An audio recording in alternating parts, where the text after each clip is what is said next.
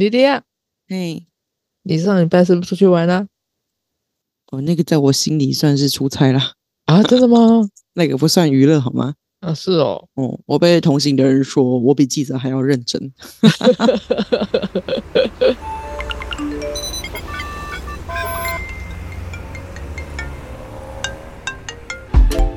Hello，这里是大黎。人生的问题就是学习的思考题。我可是全程做笔记跟做记录的，就是写自己的反思。太厉害了！你为什么可以记得住那么多？没有啊，就是我对教育论坛的态度都是，它必须要有用，不然它就浪费我的时我的时间。然后我想要一人听，多人补，所以就会把它分享给别人。那你有没有去过那种满怀的期待去，但是有点失望那一种？哦，我必须说，因为我还蛮能够为自己找乐子的，嗯所以我有一次也就是去参加国外的一个教育论坛。去的时候，它不如我的想象，嗯因为我本来以为它是一个教育三点零的论坛，就是它是一个 unconference conference，、或者是至少是一个 open space、结果去的时候不是，它是很传统的单向的。一点零，顶多是一点零，多一点点到二点零的场次，所以那个时候确实去的时候会有一些啊，跟我想的不一样。我以为教育创新论坛会 to B 一点、嗯 t o B 一点的意思就是说用创新的形式来进行，因为毕竟他们也可以，他们那一群人也有人有能力可以办出比较嗯比较教育性范式的活动。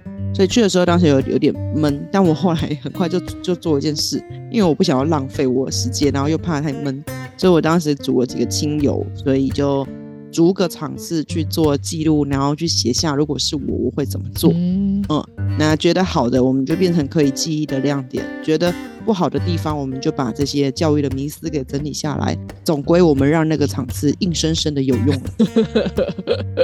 做成一种取经或是教材来去处理，这样。对呀，因为其实参与论坛类型的活动最大的特质就是你可以把各大的领域的讲者全部集中在一起，然后你有很多 Q&A 可以去做处理。所以我觉得论坛能不能够 Q&A 其实还是一个蛮重要的关键。嗯但是你知道吗？我这次参加的论坛是不能 Q&A 的。啊，是哦，最主要的原因还是有一点政治化的因素。我这次参加这个年会啊，它是一个 AI 的年会，但主要的问题是说他们的开场啊是我们的总统以及我们的总统候选人，嗯嗯嗯。所以现场都还有慰安，要检查包包，然后提走刀，嗯嗯嗯，然后你要政治发言还要经过一些公关的审核跟确核，哦。所以基本上你是不能够提问的。哦，所以现场的观众或者与会者他只是听，对吧？对对对，而且现场是要受邀才能去的。嗯，那因为有一些伙伴在其中嘛，所以我们团队有受邀，所以我们就邀了几个朋友，嗯嗯。组成一个四人小群，然后分别在不同的时段里面去参与它不同的场次，听看看就是 AI 在教育的应用的一些看法。嗯嗯啊、那我自己就把它当做是，因为我们接下来总统大选要到了嘛，嗯。我们就把它当做是各大总统候选人在教育的一个发言这样，嗯嗯嗯嗯嗯。然后就去看他的证件是怎么样的。嗯嗯嗯嗯他其实有留下一些线上的直播影片，所以呃，我目前的话主要是听了二点五场吧，我应该会再把后续的二点五场给听完，然后我有自己发一篇文章去留下我的看法，这样。那关于 AI 的部分，他们有说什么吗？他们的主题其实是全部落在 AI 上面，哦，所以他们会不管讲什么主题都加 AI 两个字。嗯 比方说偏乡教育与 AI、数位学习与 AI、创新教育与 AI、双语教育与 AI、人才发展与 AI。但 AI 是人工智慧吧？对啊，AI 是人工智慧啊。那偏乡教育跟 AI，以这个题目来说好了，嗯他们会有什么样的一个阐述呢？我还蛮好奇的。啊，因为我们去的是那个军营教育平台嘛，哦他们本身就是做平台工具的。嗯嗯那平台工具他们其实就做 AI 的导入，不过 AI 导入现有平台工具不是一件太稀奇的事。像我们的 Notion 现在其实也 AI 化了，然后微软的一些城市也有做 AI 的辅助，那个 AI 下指令，它就会帮你把那个给处理起来。对对对，所以台湾会有这样的平台工具，一点都不意外。甚至有一些其他的家教的英语团队啊，他们其实也早就做 AI 的引入了。嗯那军医这个 AI 引入他们的教材会受到关注，最主要的原因它还是背后是由政府所资助的。然后只提供给全台湾免费的 AI 运用语言的学习资源，就是可以学外语的。哦，然后你就可以想象一下，你就使用它，然后它会问你一个呃生活情境的问题，你回答它，然后它就会跟你说这个句子可以怎么说，然后说完之后，你要用录音的方式回它，它会再给你一个教学反馈，就是哎你这两次的答案有什么不同，你可以怎么做，然后让 AI 针对你做事情化的处理跟应对，大概是这样的一个工具。有点像虚拟的老师，对吗？对他们其实在讲的是 AI，就是可以为每个学生一对一量身打造他们的个人家教。嗯嗯嗯嗯，嗯，我想这对工具平台的应用是蛮重要的，因为它可以更好的去做到事情化学习这件事。嗯，不过你其实刚刚也提到了一个问题，就是说那这个东西偏向教育本身跟 AI 一定有关系吗？嗯，嗯，因为这是个 AI 年会啦，所以讲者都会想方设法让它有关系。哦，你往正向来讲，就是说啊，AI 真的是呃无孔不入啊，在每个环境里面呢，我们就 AI 都可以做应用都。可以应用到这样。对，但是反过来讲，你有时候也会觉得这个讲者在牵强附会，在讲教育观点，然后讲一讲讲一讲，然后就说啊，所以像这个 AI 的应用，但我必须说，AI 的应用只是其中的一环，它并不是全部。嗯嗯嗯，你偏向的资源也都还是会在，你偏向的问题也都还是在。对啊，而且我我还写了一个小记吧，就是啊，大家在讲 AI 跟介绍 AI 的时候，都反复的提及，我们如果运用了它，它就不会对学生生气，它可以以每个人的状况调整教材，可以保留每个人的学习历程。这种种的叙述，其实说穿了，其实都是现在课堂的问题。对啊，比方说，老师有没有课堂经营的经验，然后老师能不能做适性化的教材，老师理不理解一生一课表的核心本质。所以，如果今天这个老师他自己思考范式没有改变，他还是可以应用 AI 工具，但是把它做成一个很制式的内容啊。嗯，所以我觉得导入 AI 最大的困境，恐怕不是自身工具的应用，而会在自己思维的汉格。嗯而且嗯有些问题就是本来就在啊。我我印象很深刻是嗯，赖清德那一场，他讲了一段话，他说什么？就我觉得听起来很像很合理，但是其实绝对是有问题的。嗯嗯，他就说，在 AI 教育开始之前，台湾对于偏乡教育的关注就比较少，资源比较不足。在 AI 时代的来临之后，这个问题会变得更大，所以他就要投入更多的资源在偏向上。啊，就这样，他就讲了这段话。你有注意到他的问题吗？感觉每一个每一小节好像都很有道理，可是整个串起来就觉得啊，嗯，他其实蛮空泛的，你有没有注意到？呃，而且他有一个根本问题，我就很想问他：如果你说 AI 时代以前偏乡的问题就已经被发现了，啊那么你们也尝试投入资源了，对啊，那么为什么偏乡的问题依旧没有解决？那是否代表偏乡的根本问题不在于资源的多寡，而也有可能在其他的地方呢？对啊，再来就是当 AI 教育来了之后，你为什么判断只要是偏向的孩子就会需要运用 AI 呢？我觉得如果偏向的问题没有根本的被解决，例如可能就业，例如可能他们的经济状况，嗯，这个没有被解决的话，那你投入再多的嗯资源、再多的营养午餐，那也还是没有被解决啊、对啊，所以我其实还蛮期待他在讲话的时候，可以更清楚的提出，以他作为总统候选人的观察，以系统化的思考来看，呃，我们对教育资源分配是怎么看待的，以及他觉得什么是公平。所以在另外一场吧，他们的主持人还有提到，现在对于偏乡资源的挹注。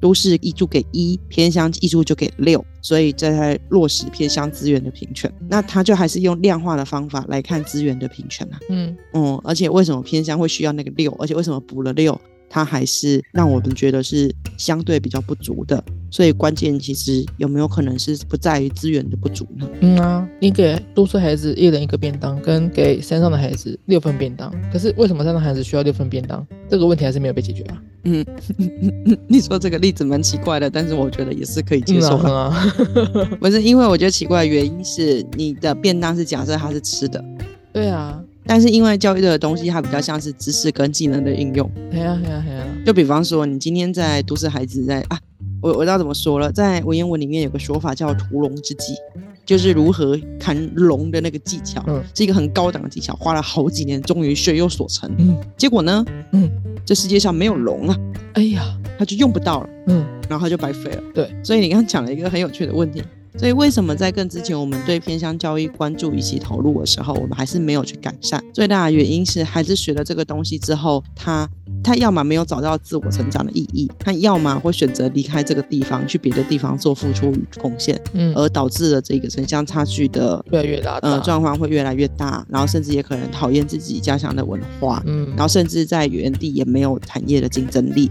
因为他们所有的学习都是让他们去接轨国际，然后纷纷的去离开对，没有让自己本土有优势。而且如果他的经济状况比较不好的话，嗯，当他到了国中，他就是个劳动力，嗯，父母可能会不乐见他去学校。对啊，对长辈来说，你就是一个可以赚钱的人了。嗯，那如果家里面没有资源挹注你去上学的话，那你就当然是会被赶去工作。当然这个上学的益助也越来也越来越好了，嗯而且网络资源或是其他的，我我觉得也是多多少少有处理到，只是说不能说我们今天一个新的东西进来，政府做的方式就是拿钱去砸。嗯，我觉得他应该要有更多的应对方式。拿钱去砸是比较简单粗暴啦。对，可是当他用完了这笔钱，嗯，但是他其实可能本子没有一些反省，对啊，所以更别说在更早期网络还不普及的时候，你买了那么多的工具、平板的应用，结果网络是无法连上的，对对，这个问题。哎，或是没有应用的场景的。当你买了平板，你没有网络，或者是你的网速不足，那你还是白搭。对对对对对，这个这个举例可能会是比较像的，嗯，嗯，会比便当还要来得好。切，而且你你刚举便当的例子，还有一个就是我们吃一个便当会饱，我想要吃。还有小朋友想吃的是便当吗？举例例子嘛，嗯说不定面袋里面装的是和牛啊。谢谢你哦。啊，差远了，差远了。好啦，反正就是最近参加的 AI 厂，给我这样的一些收获啊。我还在整理，我整个处理完，我会把三个总统候选人的思考范式大概也整理一下给大家参考。这样，嗯嗯嗯嗯，我还蛮期待这一趴的。莉莉亚，嗯，我们上礼拜讨论到那个风风火火、热烈讨论中的这个注释，后来它就慢慢的被另外一件事情给掩盖掉了。你知道是那个吗？博爱做事件又被拿出来炒了。哦，其实这两个事件算是同期的啦，只是可能我们身旁的同温层是教育工作者居多，所以我们会觉得注视的事件会比较大。发生在同一个礼拜。博爱做的事件我知道啦，而且我觉得这也不是第一年讨论博爱做的事情了。嗯，对啊，以前就被拿出来讲过一次对。啊，对啊，不过我觉得博爱做这件事情好像没有吵的必要啊，为什么？我就很看不懂为什么作家那么生气。哦，那你要去看他的原文啦。应该说，作家他生气，他也有他自己的假设，然后也有别人去评判他跟反对他。嗯，而且我记得他后来把文章删掉了嘛。哦，这个很诡异。先是新闻报道说他删文，然后呢跳出来说我没有删文，我只是不会用，我叫我朋友把照片删掉。所以他到底有没有删文，其实我我没有很关注。嗯，他其实是删照片啊，因为他有各自的一些问题。对对对然，后因为我在网络上查李昂，他会有两个账号，然后有一个账号确实会没有。哦是哦，嗯，然后再加上他在文章里面去说自己状况不好，结果对记者用他二十几年拍的照片说他状况明明看起来很好。嗯 他用的是旧照片吗？对，这其实蛮那个的。好，学生也说他当天有画口红，有化妆。我们把整件事情讲清楚一点点。反正李阳当时在捷运上，对来台北市捷运的博爱座，嗯然后遇到一些不是很舒服的状况，可是他发文开头是问，请问蒋万安市长啊，好，关于台北市捷运的不爱座，您有什么看法？这个我在淡水往台北的方向，请了三个坐在不爱座的年轻人，没有人愿意让座给我。年轻男生说他不舒服，我是看不出来啦。两个女生态度非常坏，还还给我不断地白眼。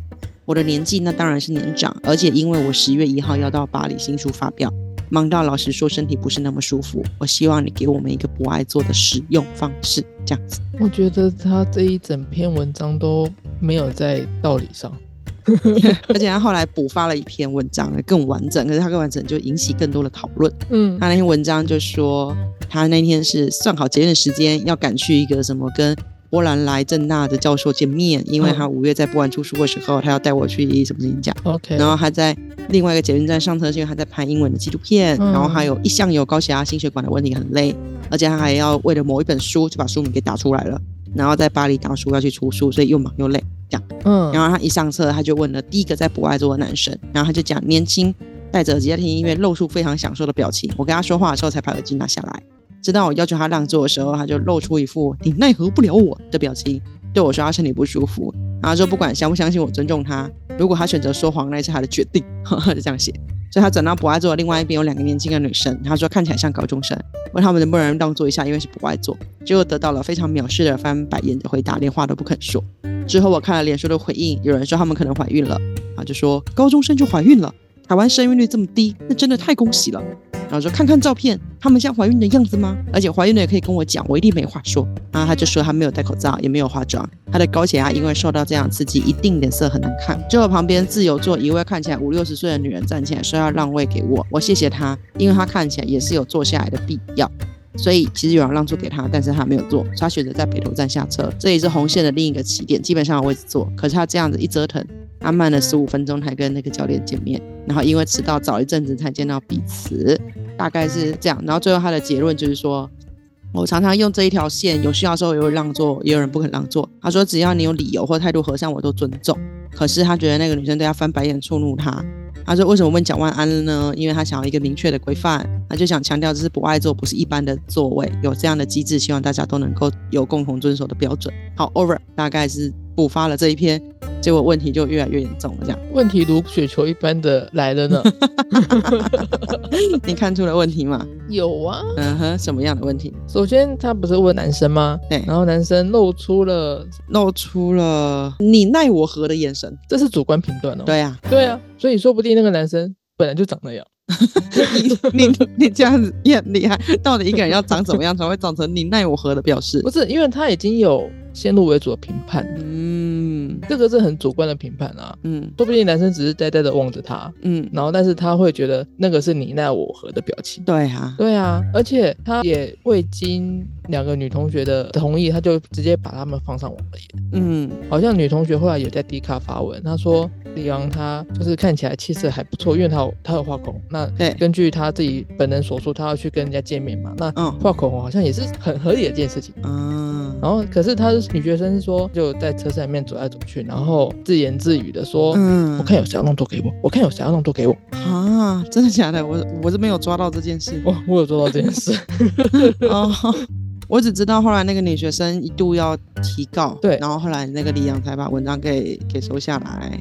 后来过一两天，我他就觉得我要乖乖上课，我才不要理你。哦，对啊，居然还有这样的情形。对啊。那，个女学生主要不舒服，是因为讲怀孕这件事情其实是挺讽刺的，然后还蛮大的一个问题是说，因为我们的博爱座并不是特殊座，我们博爱座是优先座，对。对，那也就是说需要的时候我们会优先让出不爱坐提醒大家，但并不是指不舒服的人才能坐这个位置，其他人不能坐，而且当其他人愿意让座给你，那已经是他经过他自己的思考。已经是经过他自己的判断，他决定让座给你。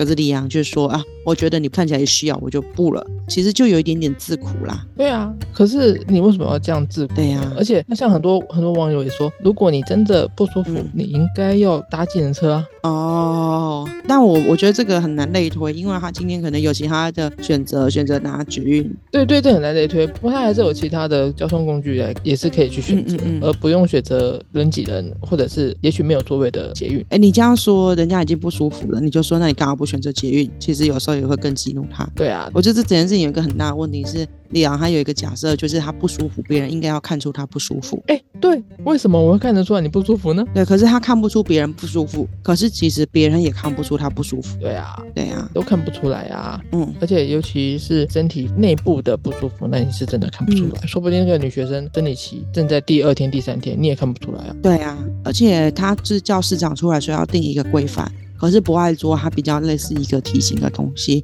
而不是规范这个位置可能六十五岁可以坐，七十岁可以怎么做。如果你真的规范了，那我是不是应该要随身携带什么年龄证明或者是病痛证明？你知道其实是可以跟车长领一个识别证，然后贴在自己身上，表明自己不舒服吗？我知道，我知道，我知道，像孕妇她们就可以有一个贴纸。对呀、嗯啊，可是如果不是孕妇呢？如果我今天只是偏头痛，我不舒服，我不能站着，那我还没有去看医生，或者我正要去看医生，那我就没有证明啊。嗯我的意思是，这种的你要如何从外表上面看出来呢？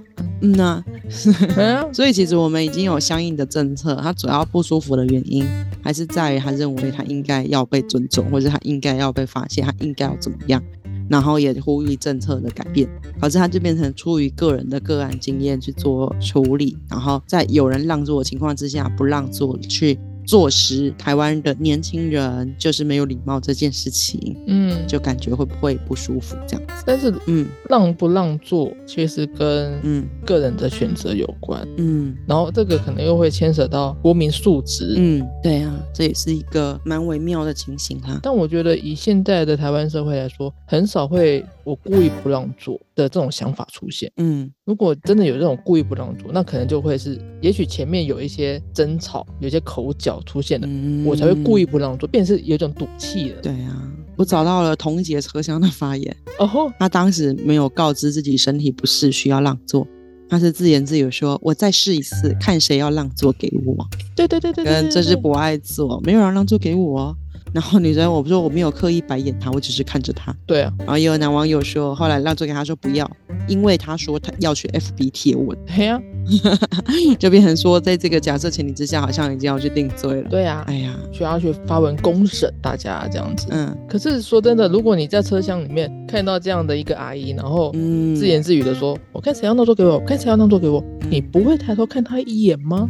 然后这一眼就被他认定为是翻白眼。嗯嗯，啊，如果人家眼睛比较大，或是眼白比较多呢？哎呀，他的状况还有他当时的一个处境啦。对啊。不过我觉得有个网友留言写的蛮好的，他说：“我爱做是设计给有需要的人，不是对给长辈作为情绪勒索的工具。”没错，就是这个样子。那大家对不同的事件会有不同的看法啦。有李友来讯息，然后他说，其实看到这种新闻啊，像是注释的那种东西，他就会很不舒服。可是他其实也不是国文老师，甚至现在也不是教师，甚至是属于局外人。嗯，而且讨论啊那些吵架理由啊，他也都觉得哎很熟悉呀、我知道你这样想。可是他就会觉得心情很差，有时候很生气，有时候很难过，他不知道怎么处理跟看待，比他是当事者还要来的不舒服。你会不会有这样的感觉？看到某一些新闻，你也觉得很难受，嗯，会啊，但他不一定关你的事。对呀、嗯还是会啦。有些新闻，但我现在想不出来，那你会怎么处理？就自己消化喽。哦，有些时候看到离自己有一点远的事情，我们还是会不舒服，要怎么去面对跟处理？嗯可是大家可能都在接二连三的吵这件事。嗯，我想要拉另外一件事情来做对比，可能会比较有感觉好。前阵子爆发了一件事情，叫老高抄袭事件，你知道这件事吗？我知道这件事，那你知道老高的内容一直都是有问题的吗？我知道啊，嗯就是有点讲的好像真的一样，可是其实好像也并没有那么的真。嗯，当时就发生一件蛮有趣的事情，因为坦白讲，我喜欢谈怪力乱神的事，然后老高他会自洽，所以我其实始终不把老高当成一个知识型频道，对我始终把老高当做是一个说书型频道，对，开拓知识想象的。嗯所以，即便知道内容有问题或是处理，我把它当做一个我的起点，所以我也会跟我的朋友聊天聊的时候，就谈一下，你知道那个五岁抬头的病套啊，然后怎样怎样。嗯嗯嗯。结果呢，我自然科的同学呢，超级不开心的，为什么？他有一种被冒犯的感觉。哦，我懂。哦、他就是觉得、嗯这种东西你干嘛就拿出来讲？那我会觉得、嗯没关系啊，错了也无所谓啊，这件事情还蛮好笑的。就有些东西你正确的知道它跟错误的知道它，很多时候是对那个领域的人会有感受。对对对对对，嗯，然后不久之后发生一件事嘛，就是有另外一个 YouTube，然后就讲他们是有问题的。对，然后有你之后呢，老高他就转型了嘛，他就把一些某些知识类的东西给处理。结果呢，他下一集讲了什么呢？他讲了老子，完了，为什么呢？因为我自己是个国文老师，对，讲老子讲的乱七八糟，我真是气死。了。然后后来回头去看他每一篇文章，他都会讲我们专业知识，下面的人都会引来那个专业知识的人去讲，不是这样的，其实是怎么怎么怎么样。嗯然后就有人回答说：“你跟他那么认真干嘛？我们其实怎样怎样怎样怎样。”然后或者是如何如何诸如此类的。所以后来我有一个很大的醒思，我可能不是喜欢老高，我可能也不是讨厌老高，嗯，我可能去喜欢接触我没有接触过的事情，而且不要用我太难理解的方式。对对对，我可能不是讨厌老高，我可能是讨厌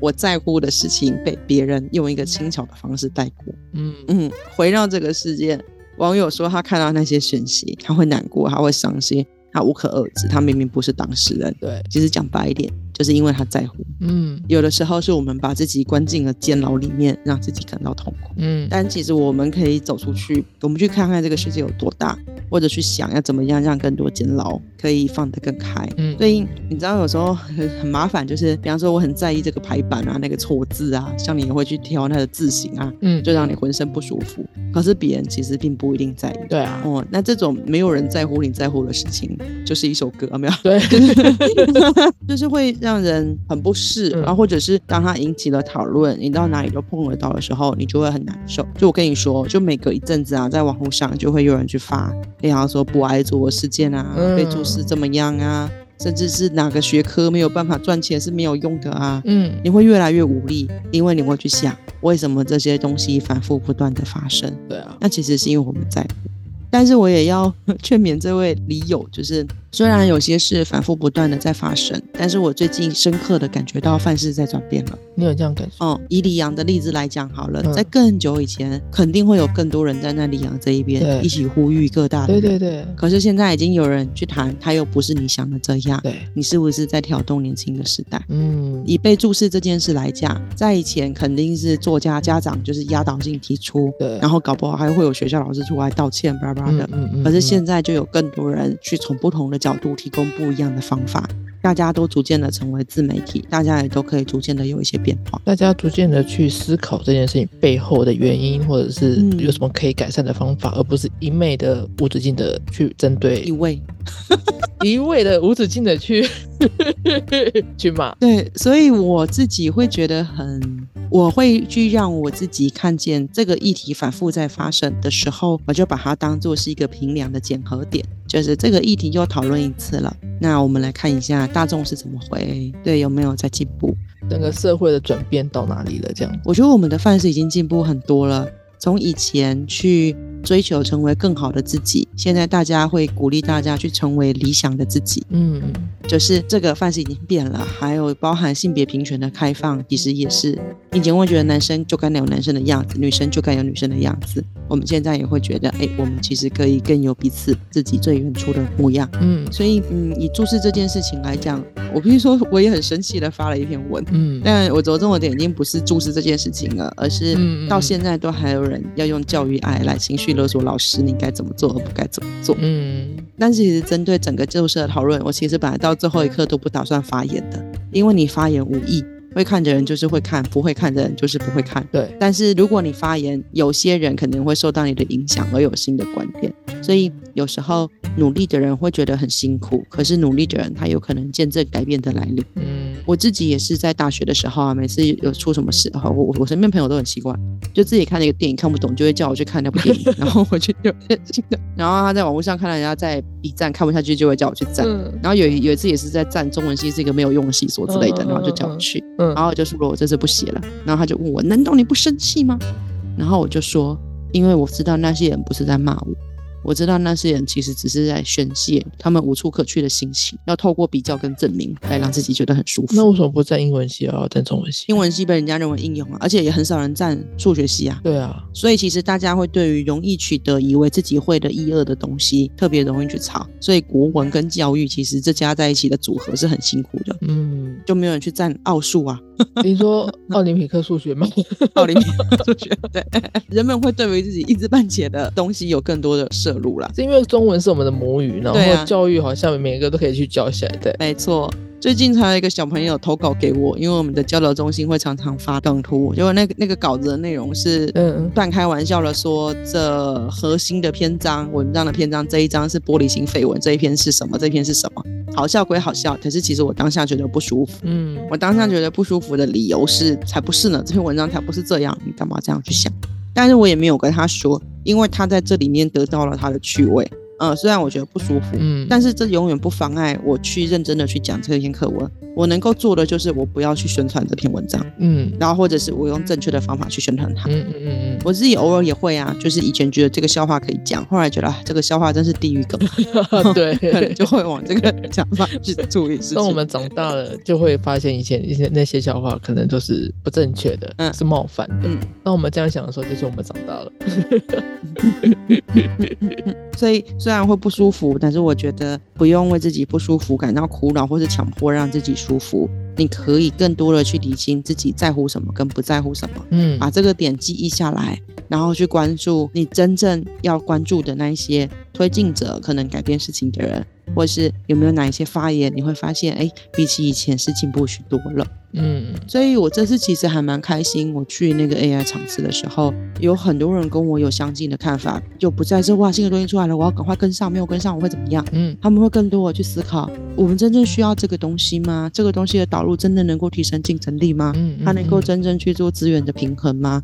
甚至有人会发现，哎，这个话语是不是政治性的语言，其实没有实际的内涵。嗯，越来越会去辨析背后的那些，对啊，所以其实我还蛮欣慰的。嗯因此，这个世界虽然不如我们想象的美好，但这个世界也不如我们想象的糟糕。也没那么坏啦。对啊，你可以从另外一个角度去看，生命当中所有冲突跟危机时刻，都是让我们更去了解我们现在所做的事情的意义跟价值。所以你可以快乐一点。对啊，以及以往那些累积，在瞬间爆发会长什么样？嗯嗯嗯，那就祝大家中秋节快乐喽！太莫名其妙了啦。太突然了，对不对？对呀、好啦好啦，嗯、那就这样了。嗯，OK，好大家拜拜。拜拜。如果喜欢我们的频道，或是有问题想要投稿，欢迎在 Facebook 搜寻“共学时区”，一起在生活中学习成长吧。